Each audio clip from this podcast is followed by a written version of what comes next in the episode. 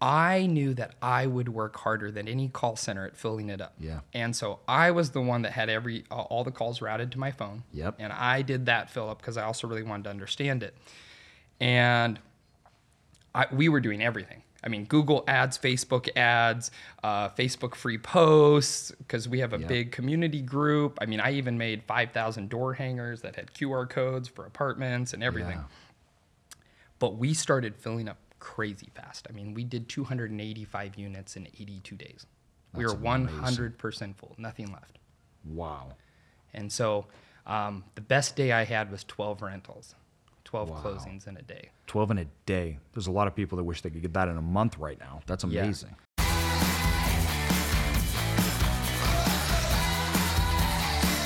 Welcome, everybody, to Self Storage Income. And we are here at the Coeur d'Alene Resort for the Self Storage Income event, which so far has been awesome. And Matt, thank you for coming on. I, I'm glad we got here and we could do this in person. This is way better than doing on like a Yes, Zoom or sure. something I like prefer that. that too. Right.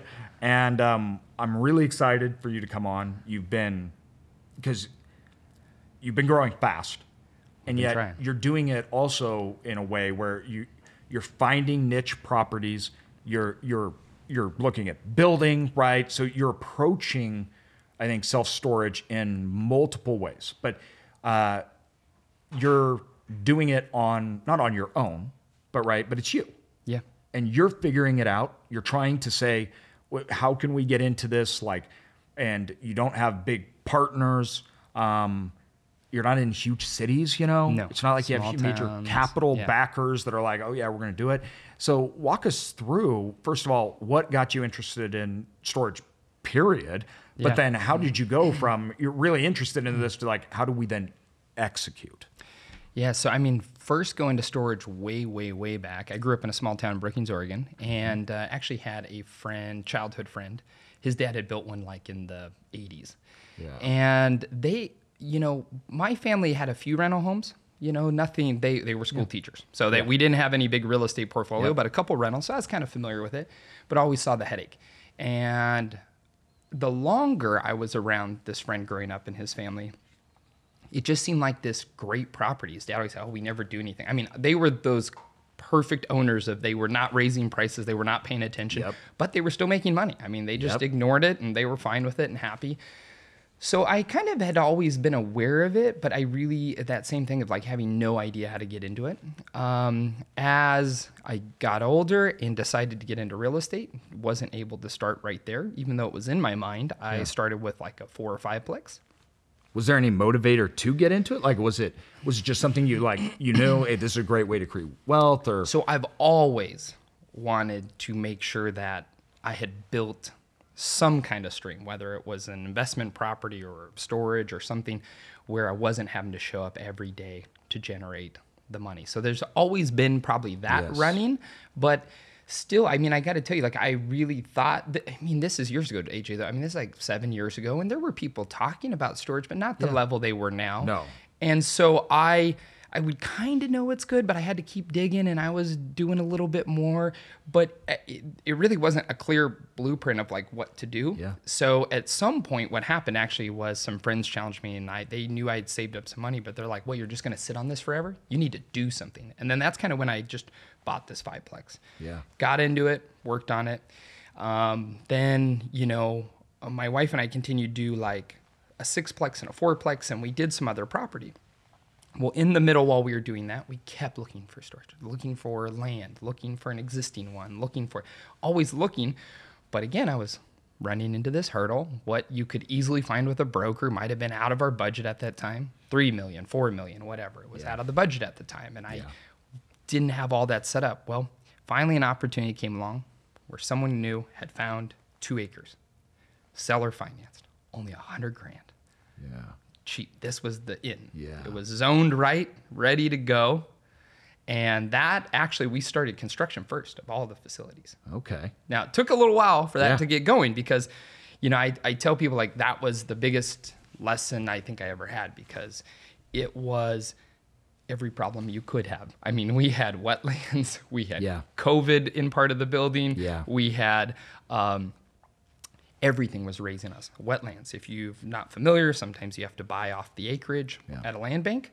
When we started the project, it was 70,000 an acre. By the time we had to pay, it was 130,000 And, an acre. and this is in Oregon, wetlands. Yeah, uh, Oregon. In Oregon. yeah, yeah, in Big- Oregon, some it- other places. is- yeah, some, you may be sitting here going, "Oh, I've dealt with wetlands before." Well, not like you have in Oregon. So Yeah, and so there was just so many delays and issues. But uh, we once that kind of came online, then we bought another facility, and then it was been 18 months later we bought another one recently. So I mean that's kind of the high level. yeah, But the process through all that was once the building started on that first facility, it was 35,000 square feet.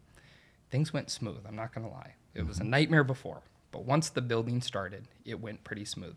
good. And then I knew that I would work harder than any call center at filling it up. Yeah. And so I was the one that had every uh, all the calls routed to my phone. Yep. And I did that fill up because I also really wanted to understand it. And I, we were doing everything. I mean, Google ads, Facebook ads, uh, Facebook free posts, because we have a Yeah. big community group. I mean, I even made 5,000 door hangers that had QR codes for apartments and everything. Yeah. But we started filling up crazy fast. I mean, we did 285 units in 82 days. we That's were 100% full, nothing left. Wow. And so um, the best day I had was 12 rentals, 12 Wow. closings in a day on our own. And this is a town of 50,000. So it's decent, but there was 12 other facilities. I mean, we have a lot of facilities in this town. Yeah, twelve in a day. There's a lot of people that wish they could get that in a month right now. That's Yeah. So we, we really filled that up. And then what happened though, I mean, again, you learn along the way. I was doing anything to get people in. You need a 10 by 20, I'll give you two 10 by 10 side by side, I'll discount it, I'll do this. And I got in some doozies, you know, in our town. We have the county jail, not always the best winners, and I think I made it too easy to rent. Um, so it took a couple months, and nothing bad, just people, a lot more people leaving trash and abandoning units than we should have had. Um, but you know, we cleaned it up, and now it it runs phenomenal. It's still even to this day, we only have four units available at that facility, Jeez. and now handed it off. So Yeah. we don't we don't. Yeah. I mean, handed it off at like four or five months right after that. Okay. Now, you bought facilities and you built facilities. Um, what are the pros and cons from starting that way? So, not just the pros and cons in general, but saying, all right, I'm going to get started. Now, that may be simply with one, you already have a facility or two, but like, okay, if you're going to, you're still newer in the game and everything, building versus buying. Boy, I tell you, if you can do your own marketing and just buy, I, I really think that's where you should start. Yeah. It relieves a lot of that stress and of, of like having to fill up and getting that burden off of you. Um, there's just more unknown when you're Yeah. building, as you know. Like, I mean, there, there's just more unknown. And I mean, we were very fortunate. I also think we had a good time. I mean, clearly we're still in a good area because we're maintaining our occupancy, but I think we were in a great time to also fill it up. And I think you should, I mean, really honestly, I think you should buy unless you're very confident Yeah. in building or have no other option. Like, I understand if maybe you've been trying and trying and trying and you can't find an existing one and you find, like we did, really cheap land and Yeah. you really believe you can go for it, then I understand. But it, it is easier to get a facility, even if it barely makes any money. You're it's still not negative, you know, Mm-hmm. Yeah, when you buy it, and, and absolutely. you get to go forward with that And, expansion and plan. two, the- it's it, time. I mean, how long from buying the property to, you know, and you filled out up astronomically quick. Normally, you're Yeah. looking at years.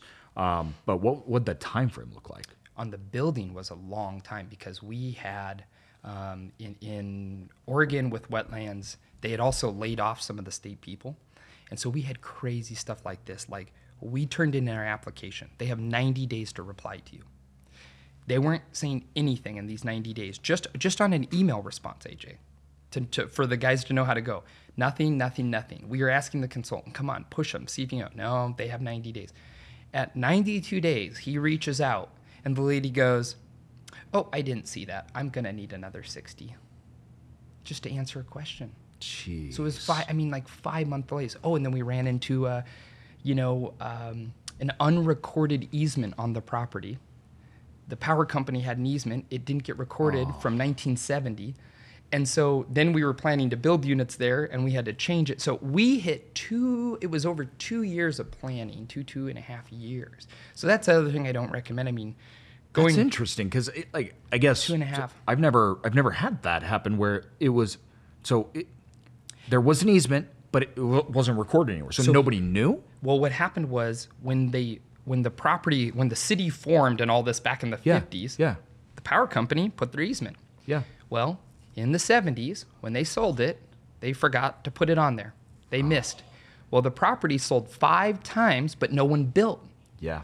So what happened was no one ca- no one really got deep enough Yeah. to find out about this Yeah. easement. Well, and so that's it actually just how kept they, selling. they do it. We found this out, which was interesting because when we were doing an, uh, um, we were looking at the easements. The guy that was uh, that you have come out to look at the easements, verify everything. Basically, all he does is look at the last one. Yeah. So he just looks at the last one was recorded. So we had an issue where they'd messed up on the last one, and they were saying the easement was huge, and we were and I, we're literally out looking at the property, and I'm like, it says the easement goes out of here, but the water's over there, and I'm like, that doesn't make sense. And so Yeah. if it wasn't for us, we would have lost a huge section, and we had to go back and tell the guy. And he's like, "Well, I just looked at the last one. There was this drawing, right, done, Yeah. and they actually looked back, and it was like, no, that easement isn't like that at all. So five times though, I mean, that's a lot It's a lot. going back. I don't know had how you. Well, they it, they went back three, but it was done on the the fifth, Fifth one in seventies, and so they all think it was fine, and it was the dang engineer. He came out and he's like, "I don't think you can build there," and I go, "What do you mean?" He goes, "Well, I'm just positive there's gonna be an easement there." And then I'm like, "Well, it actually, does make sense to me. I hate to say it, Yeah, but I mean, it yeah. was like it started clicking in my head. We weren't thinking about it, Yeah. but then I see these parallels. I'm like, there probably is. Well, just like you, the easement was 25 feet back in the day. They wanted 50. Now they wanted 50. Now they wanted 50. Now they wanted 50. So we had this whole thing we had to negotiate. I think we settled at 30. We tried to file a claim against the title company. They're so big. That took six months. And at the end of it, including like property appraisers and this, uh, they were like, here's five grand. And if you want more, go feel free to sue us. And it was like, oh my God. I mean, you got nothing out of this, even though it wiped out this chunk of property. So when I tell you there was all these problems, yeah. I mean, I feel pretty confident in building now. I don't think I'm going to yeah. hit that many. Yeah, 100%. Yeah. You know, and two, it, it, it's interesting that if you're building, guys, that's the nature of it. I, I like, you, shouldn't expect, to, it doesn't matter. I, I mean, we've never had a project that we were building that was, first of all, just ran smoothly. We didn't have issues. Like, that's not how it works. So I think a lot of people look at building where they just say, oh, it's cheaper which most of the time that's not even true. They're not including lots of numbers, and Yeah. then they get done with it, and they're like, a million dollar build ended up being a million five hundred thousand, and we got no more for it. We just Right. didn't understand everything else that went into it. Uh, we're building a project in Arizona, and our fees to the city are half a million dollars.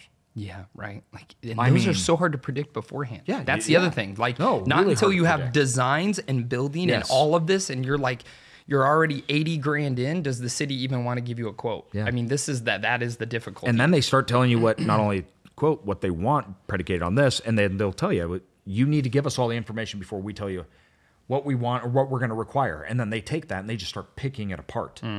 And so you know it's it, there is a lot of risk, but I th- you know I, I think vast majority of the time. Uh, the, the risk is that you're not you're planning on something to be really smooth Yeah. and simple, and it's just not. So you just need to realize going into it, like you said, oh, I can build anything now because I know that there's going to be all these problems. So Yeah.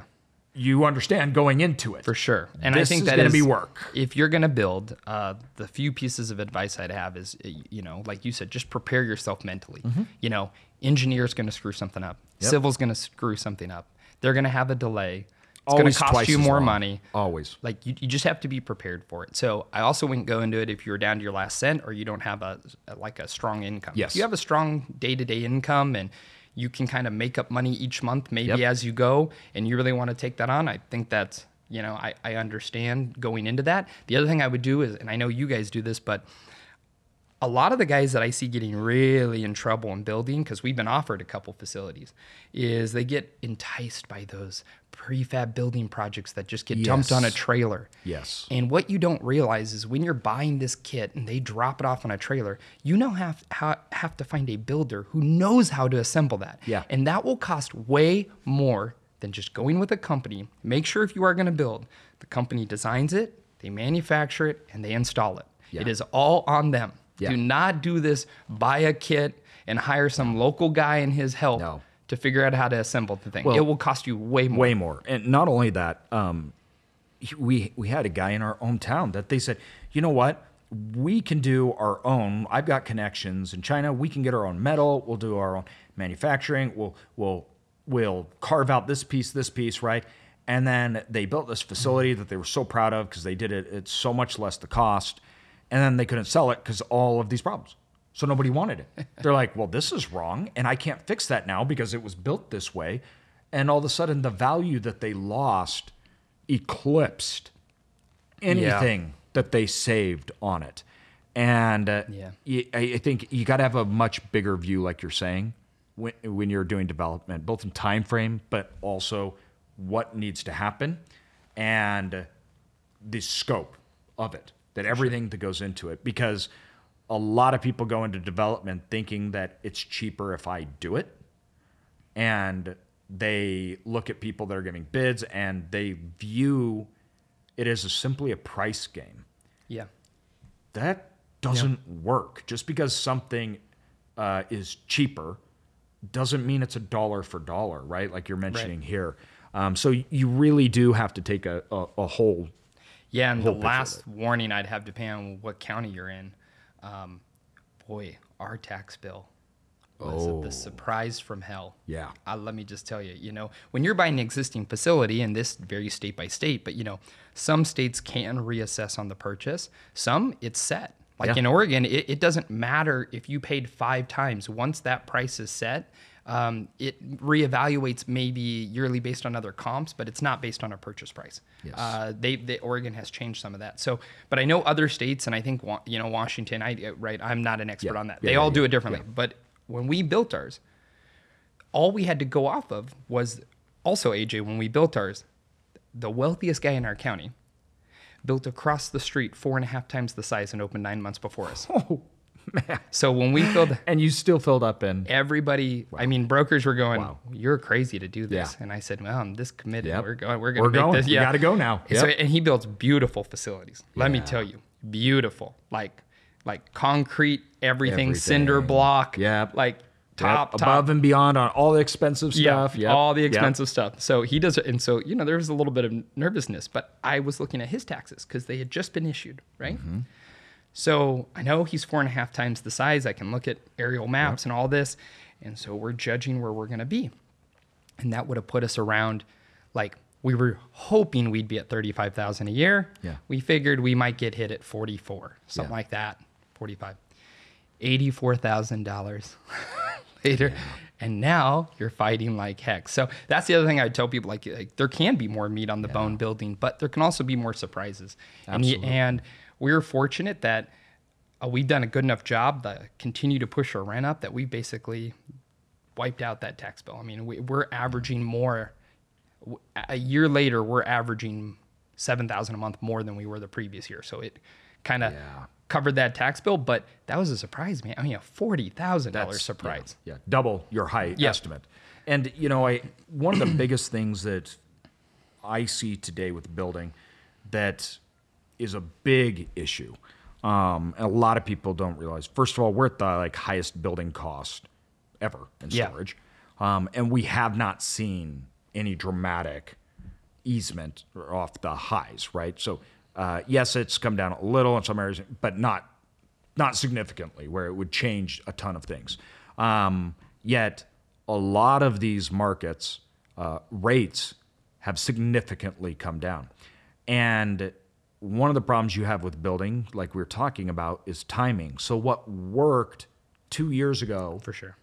all of a sudden the bank says we'll give you a construction loan predicated on this value everything else like that that makes sense well you all of a sudden get the construction done you need to go into a perm and they look at market rates and say, oh, market rates, street rates, right? So people Yeah. are giving discounts, everything else, they're down 30%. That means we're taking 30%, maybe more. Uh, no, actually, they would take more because cap rates have gone up. So 30% gross revenue down, and also the valuation we would give you isn't as much because we're not giving you a six Yeah. cap anymore. It's now a seven or whatever that is. Um, and you just lost 40% of the value of your facility on paper, Yep. air quotations, um, because the bank is now looking at it 100% differently.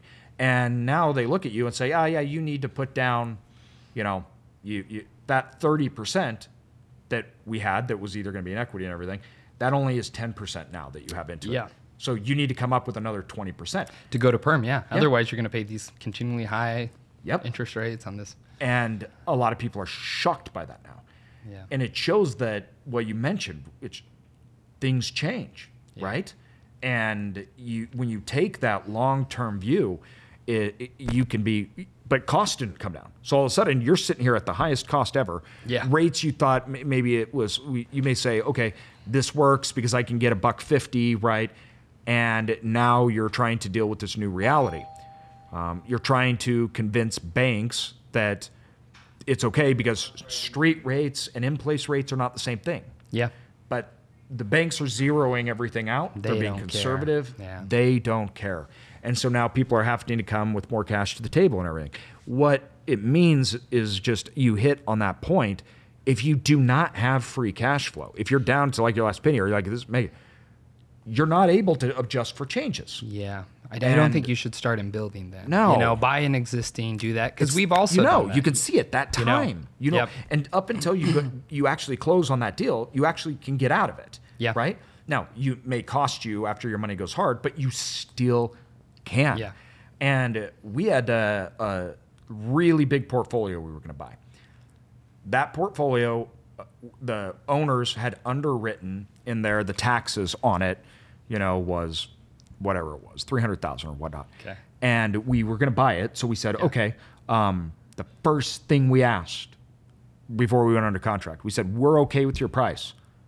As long as these taxes are correct. To which the broker who put the taxes in said they are trust me i know this area everything else like that. And I said we said that's fine then we're okay with the price.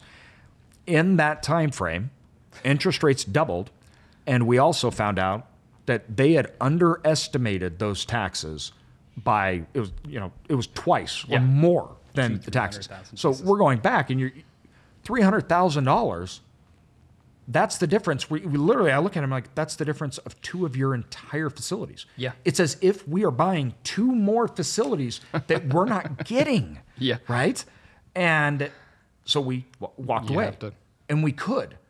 If you were building, though, you don't have tho- those abilities to. Or you just don't know. Some of these places are so hard to get you like a real estimate. They, A- they a- we've really never don't. gotten it. No, No. they they they say you can talk to them, but that doesn't seem to work No. that well. The other thing we did is we bought a really old one, right, and then did the full value add, and I mean it needed a lot. Like this like place. capex. Oh or- yeah, like so this place was built. There was two phases. One in the late '70s. He was an early guy into storage. Yeah. And then one in the mid '90s, and that was all climate. Okay, and they were uh, it was uh, five buildings, and they had it was a yellow and white steel back in the day, and it had faded to like man the worst yellow. It was just terrible. It was like chalky, and you know like it really had been out forever. Yeah. So that one we bought, but it was it was a really good deal. They hadn't raised rents in forever. I mean, they were fifty percent under everybody around it. Mm-hmm. We really believed in it. But that one we ended up doing new roofs on four buildings, new gutters. We had to put bollards. We painted everything, new fence, new electronic gates, new professional security system, like you know cameras, LED everything. We had to fix the well. We did this, but again, you know that was even though that cost a lot more, that one we were able to put all that money in, then refinance it all back out uh, in a very short period of time. But again, as I think you know, um, some of your guys had touched on, that came because we had good relationships with the local bank. Yeah. They saw what we did, and we've done other loans with them, small loans. And I think that's the other point to people. You know, those little residential ones that we don't care about, also though built our some of our track record with the local bank. And so we put all this money in. We're like, hey, we really want this out. Look, we've raised rents, you know, 50%. We've done all of this improvement and now it's stabilized. And they uh, had us, they said, well, let's see if you get it reappraised. Well, reappraised, it came in very, you know, more than high enough. And so they're like, well, um, God, they're like, we've never given someone in a year all their money back, right? Because basically it was like everything we had put down, we still had a little more money into it, but essentially it was all of our money down and some. And it was a little hard on the bank because Yeah. they don't like that after in a year. They usually want two, three years, whatever. But they did it. You know, we worked on it and they did it, and it was perfect timing for us because it locked in a better interest rate, kind of had that money back, and uh, that is doing great. And the newest one we bought, it's immaculately maintained, doesn't need anything, but it has room for expansion. So we're kind of doing all of them, you know, ground Yes. up build, a full, like value add, Yep. and then a really nicely taken care of facility that has expansion. for Yeah. expansion. I, I, I love it. I mean, those my, uh, three focus areas, and the nice thing about it is, um, you know, you're it's kind of first of all a hedge because the acquisition almost a hedge against development when you're doing of it, then you have the expansion, which is kind of the best of both worlds, Yeah, right? it's a little better, Um, and so it's, you know, there's a lot of ways to go about this, um, and you've taken all three routes. It, was that all in the same markets? Was it all in Oregon? Was it? How did you go about that? We have two that are in Oregon and then a third in Washington. And then we always throw these like hangars in there. In a deal, we ended up getting 18 airplane hangars, but we Okay. run them on self storage software. Yeah. You know, Yeah. and so we kind of operate those, but those are also in Oregon. Okay. Um, and so the majority is in Oregon. We just bought this one in Washington. And, you know, for me, I, I don't want them too far. Like, I'm willing to drive a little, but more importantly, when I look at the facility, I'm not wanting to own something that just makes two or three grand a month, you know? And I understand some people got to start there and Yeah. you got to get in. Yeah. But really, what I'm looking at is does this have that opportunity to net 20? Or, you know, for Yep. me, that's where I'm at as an investor. I know you get Yep. to a bigger level, but right now I'm kind of like, if if I can see that in that expansion or I can see that in something, Yes. then then I'm interested. That's your buy box as far as financial buy box. That's what you want. Yeah, because Yeah. if it's five grand, uh, since we are trying to we're trying to automate at least most things. We've got some that are entirely automated, and some, you know one that isn't. Um, we're trying to automate most things, and that does mean like if something comes up, sometimes I gotta send some guy that's a little more Yes. expensive. And if I'm only making five grand a month and something costs five hundred or a thousand, it chews in more. So Yep. for us, that's where we're looking at. Now, it may not start there. Like this Yeah. one we just bought isn't making netting 20. I mean, netting, netting 20 a month, but it's probably in the five. But with that expansion, it's for sure going to hit it because that town has Yes. very high rentals and the city's requiring very little. Yep. So it, it will work and hit that metric. Yeah, that's how. Yeah, we look at the exact same way, and that's changed over time. I mean, it's changed in the last five years, and it's it's okay to start somewhere. We all do. Yeah, right? I mean, our- exactly starting small. Yeah, my other properties. And, and as your business grows, it just changes your opportunity cost. Yeah. like like you said. So you you have, and we tell people this all the time. We're like, hey, we would love to do this deal, and I think that I even think this is a great deal. So just because I won't do a deal, though, it doesn't mean that it's a bad deal. It doesn't mean that it shouldn't do. My structure of my company can't do it. It doesn't make sense for me. Yeah. So if I, if we had this home run deal, but I'm looking at it going, I'm going to net out with a partner, everything else, twenty thousand dollars a year. I I can't afford to do it. Right. I'll literally be losing money. To somebody else, that may be a home run, and they should do it.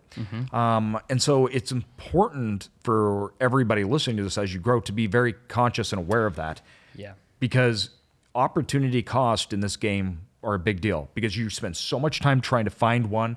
You need to deploy resources.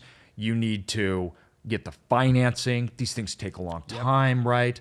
Um, you don't want to be working on things for six, eight months and to find out, you know, this really wasn't worth it. I'm actually at the end of the day not making a lot of money. And you're like, that was a whole year. Yeah, a whole year. But to your point on that, when we're talking about this with people, I mean, that's, I mean, I feel like as we talk about this, it's almost like all these, you know, sometimes terrible negative things. But really, the truth is, storage has been awesome. I mean, that's why you're Yeah. in it and well, we're in it. But I think there reaches a point, especially if you're starting on your first, like you, you can analyze, you can look at stuff, but the more you look at it, at some point you should start to have this little feeling like you, you- the numbers look good and you just have a feeling this is the right one. Yeah. And then you are going to have to take that chance. Right? You are going to have to buck up and go And for it. do it. And do it. 100%. and figure out from there. And I think I see too many people that ask me like, well, what's close? Like the recent one we just bought. Yeah. This is the best story. We're driving home uh, in the car from the place.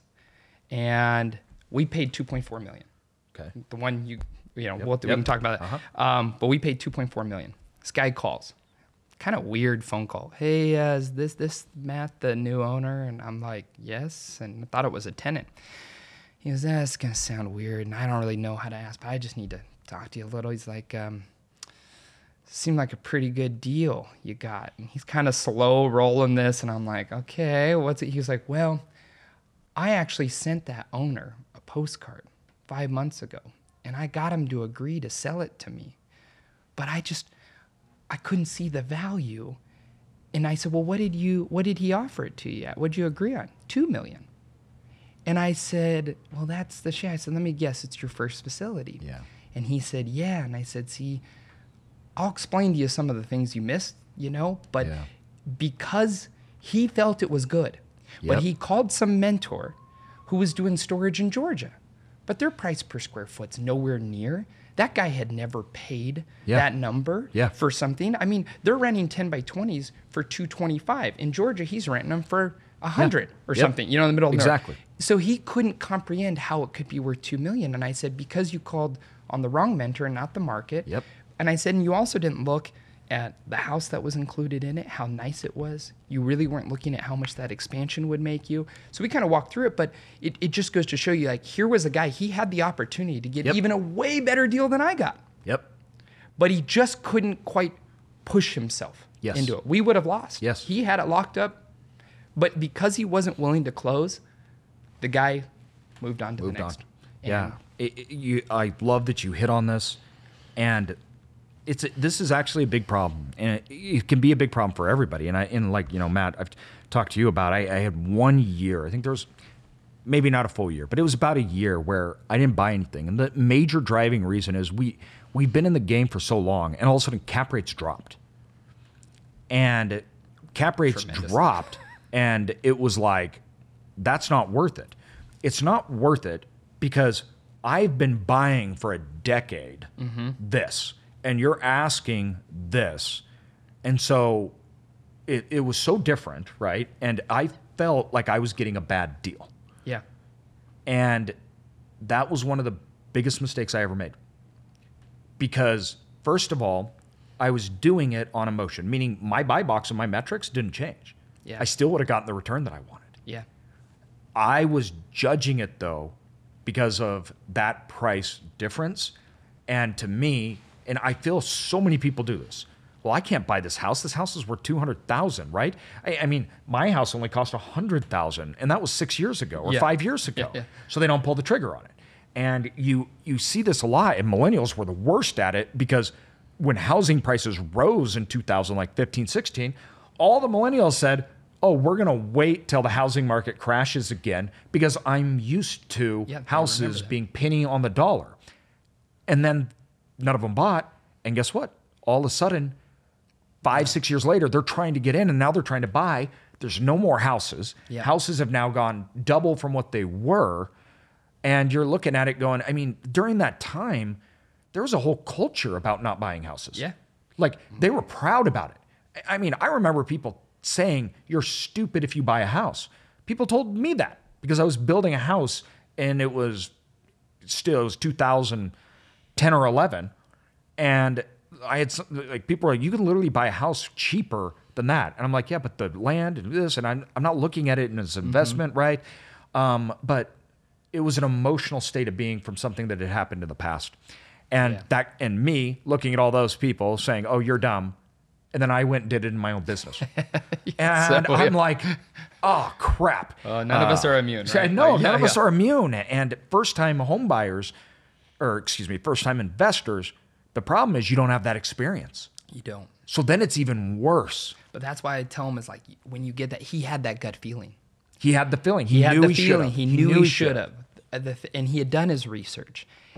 But he went and asked someone else in an entirely different market. That's also something you Yep. have to be a little careful on. In an entirely different market, it's like someone who sells houses on Coeur d'Alene, like Lake, versus someone that sells in the middle of Wisconsin. Like they're not. You can't comprehend the value here. Like Yeah. there's no. They they might both sell real estate, but they have no idea the value Yep. between the two of them. Nope. Totally different. And so that's like would be my big tip to people. It's Yes. like you will have this moment where you've looked and you know it's right. And if you really want to get in, you're going to have to do everything. When you guys are looking at property management software for your storage facilities, there's a ton of options out there, but no other option compares to Tenant Inc. Tenant Inc. is going to be your one stop shop solution that has an amazing amount of tools that you can deploy at your fingertips to maximize the value of your facility, to operate it more efficiently, more effectively. They have an open API where you can back in almost anything you want. You own your data, and it's just an incredible solution. I can't say enough good things about these guys. Link is in the show notes. Be sure to check out Tenant Inc. So on this most recent deal, um, we thought when we were, were buying it that we were going to be able to do just some traditional financing. And we weren't aware of all the sellers. He has some extreme medical things he's going through, and his life condition didn't allow him to take that time. He really needs to close quickly. So we had submitted an offer, and we're pretty excited. Like, oh, I think this is going good. And we knew the brokers really liked us because they're ones in our area. They really work closely with us. Um, and they just call me back on Saturday and say, uh, "Yeah, no, I think you're going to be the backup." And I go, "No, no, that's not what I want to hear. I don't want to Yeah, be the backup. yeah. What what happened?" and he goes, "Well, they got an all cash offer, and they're willing to close in 17 days." And I was like, "Has he already decided?" He's like, "No." And I said, "Well, when are you meeting him?" They're like, "Well, we're officially meeting him Tuesday." And I said, so you're saying if I have an all cash offer by Tuesday, I can be still in the running? And he goes, I mean, yeah. If you, mm-hmm. I'm like, okay. Okay. So I got off the phone and man, I just start calling everybody. Yeah. I mean, through all my Yeah. contacts. The thing I surprised me the most, AJ, for me, I've never asked for money. Yeah. I was surprised at how many people would have gave me the money if they could have been partners. Okay, Yes. that was the first Yes. thing. They wanted equity, Yep. and I understand because they need tax Yep. burden. But I had 24 hours to figure this out. I didn't really have time to restructure and figure out how Yeah. to do that. But that was actually kind of made me feel a little bit better in the future if I need to. I kind of knew Yeah. there were some people, but they didn't solve my problem. So I called all these people, and it was kind of like, no, me, I'll do, no, no, no, no.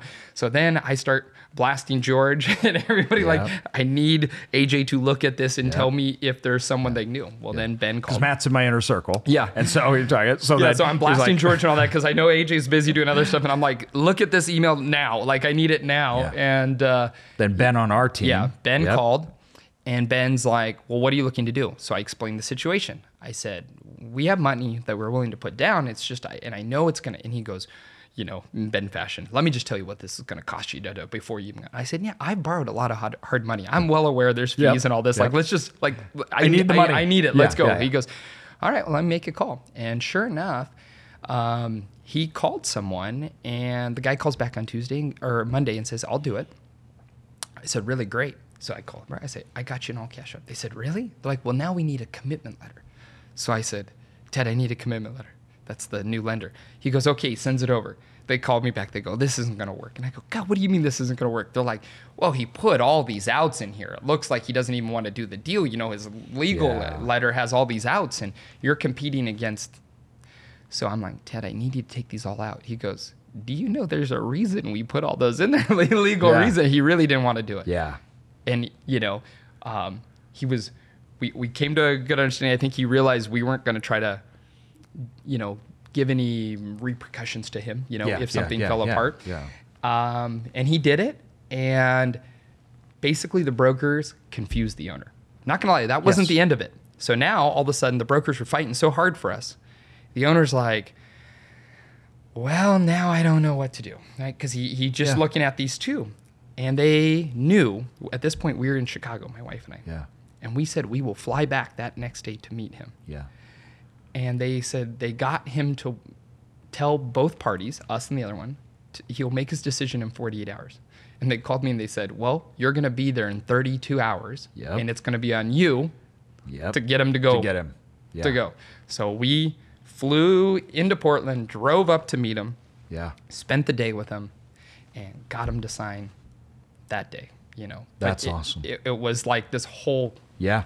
Crazy number of pieces. Yeah. But when I say to people like you have to be that committed, Yeah. Oh, there's moments you start second guessing. I mean, we didn't have a long time to look at this. Yep. We had to really like like I mean, we were taking some advice. We were looking at what we had done. We were looking at those rents. We were looking at this place is 100 100% full like Yep. all the time. Uh, we so we knew there was still some rent growth.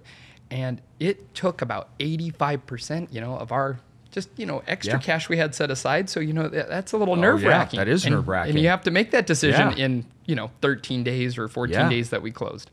So, um, if you're going to be in it, you're going to have those moments. You know, you're I- going to have to. couldn't agree more. And I think this is a perfect example too.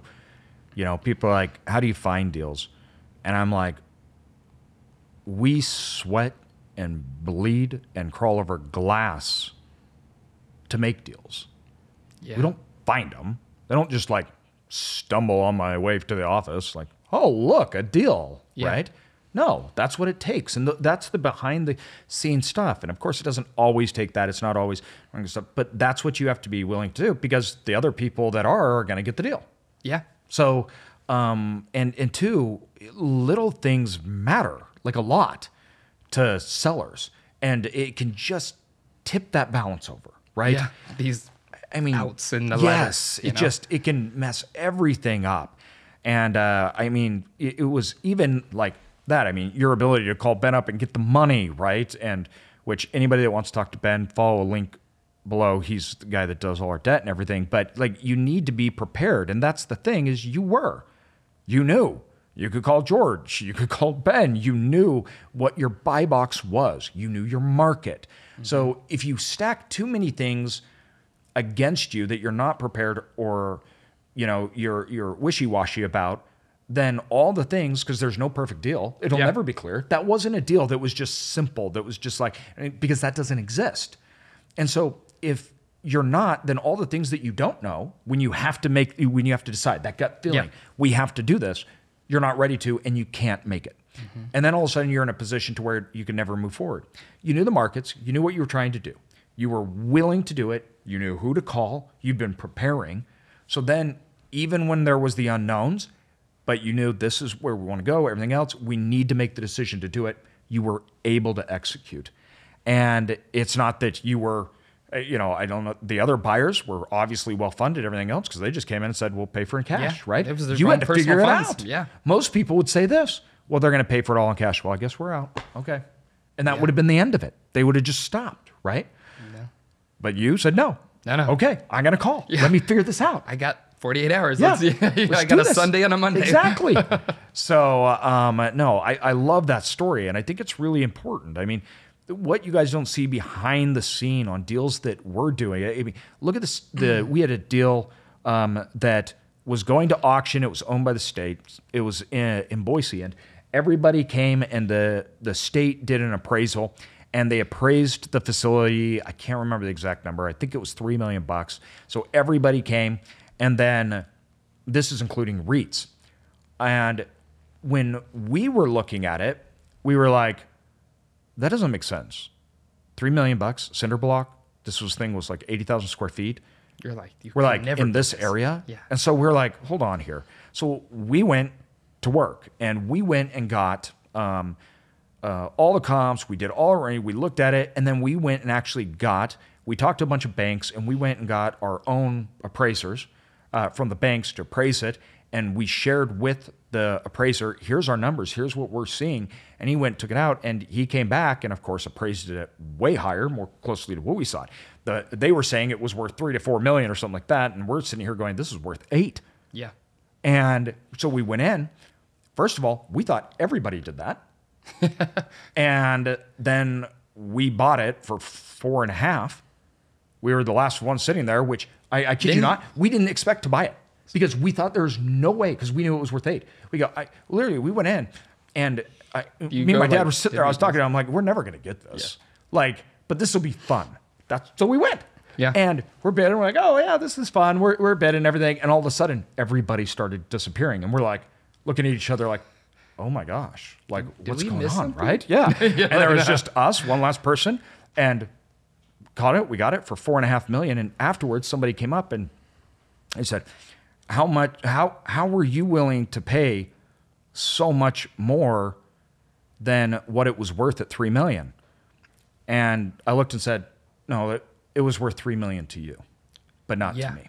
One person's And- opinion or something, Yeah, you know, no, so- who's uh, not a storage exactly. expert. No, and what this and what the state was doing was the the state doesn't care about even money. Yeah. They don't they don't care about how much money they make. They care about the fact that they can say we did a good job. So they appraised it low, so they knew it would sell above it because what the what what the state printed out and what they put in newspapers and everything, of course, in typical government fashion, we got a buyer to pay a million and a half more than it was worth.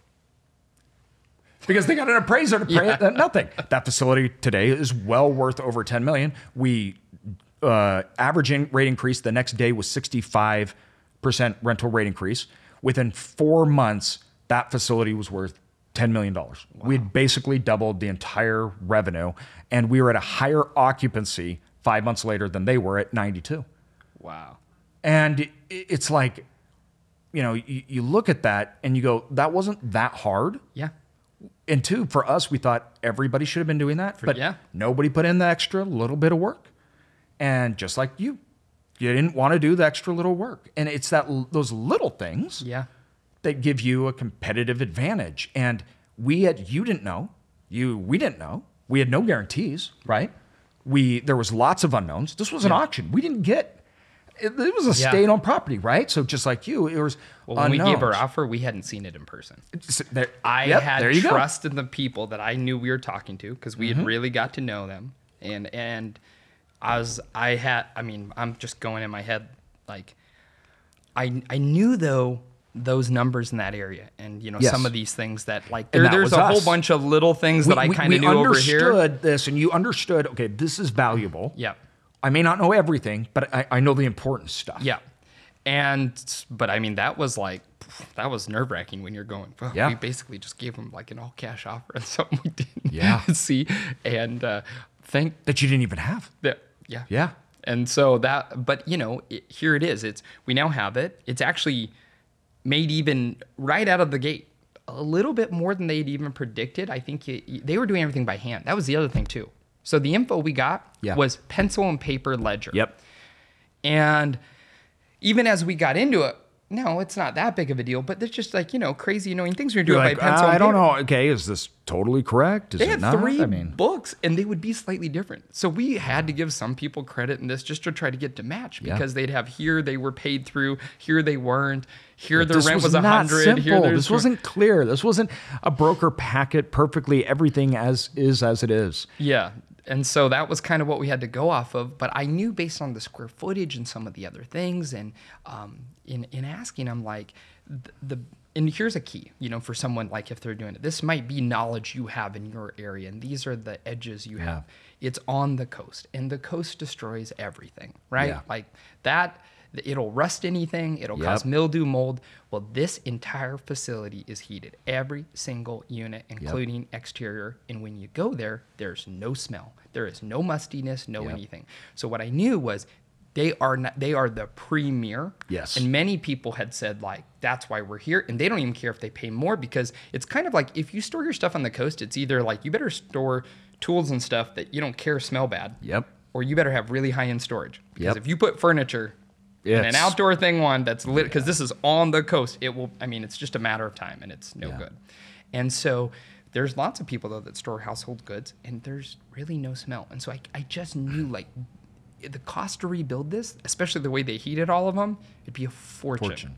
And I, I knew we were in good on that. And then, you know, it had the room for expansion.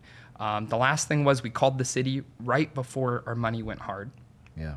and told them where it was and said, I just want to ask you some questions about building here. And I never had a city be easier. I mean, literally the response generally, if you ever call the city, it's like, well, if you submit preliminary Yep. plans, we'll schedule a meeting. Well, I could get you a builder or, or, you know, planning guy on the phone, but they, they're everybody's vague. Yep. Nobody answers anything. Nope. Nobody wants to give you concrete anything. We called them, said, here's the address. Oh, yeah, I know where it is. Okay. Um, how close can I build to the lot line? Oh, you can build right on the lot line, but we don't prefer it, five feet off.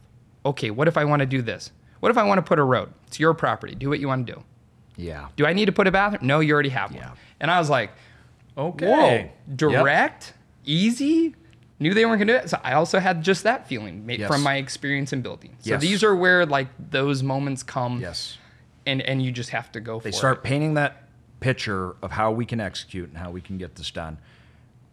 But at the same time, it wasn't No. you, you had to go with that. You got to just do it. Yeah, and we're still going to see how that works out. Yep. We're not building Yep. yet. I mean, I just have that feeling that it's good, but Yeah. we're going to see this next year as we try to expand how well that actually goes. But Well, I love it. And these stories, I think, are helpful for everyone. And for those of you listening, once again, that have lots of facilities, uh, don't forget, you still make these mistakes, as I learned. And I know that I do. And so it's important to remember this stuff and look at it and and be thinking about that. In fact, I think it's opposite. I think the bigger you get, sometimes we get overconfident in numbers and it, it, it's like it's almost too much. well, do you feel that you can? Uh, you get to a point where you're making enough. You you because you can afford to make some mistakes. Yeah. Maybe it gets a little looser and a little. Yeah, there's definitely. I mean, the statesman deal, things like that, right? So we go back. We we feel more confident. Things like because we knew we we have a buffer. So I'll just okay. I'll pay for that in cash, right? But then there's other things that we come to expect because it's easier. And so it's like, well, if we would just do a little more, we'd maybe get a better deal or, you know, things like that. But these are mistakes that we all make. These are human mistakes. And at the end of the day, it's because there is no perfect runway. It doesn't exist. I don't care how good the broker is. I don't care what it. And you got to remember, if the broker's like, "Oh yeah, this is perfect. Here's pro forma, everything else like that," they're just putting numbers into Excel. Yeah. That I, I mean, I don't mean anything bad. I'm not saying that's bad brokers because we do it on our pro forma and everything else. But it will never play out that way, mm-hmm. ever. It will never go the way that that spreadsheet says it will in year one, two, and three. It never has. It never will because that's impossible.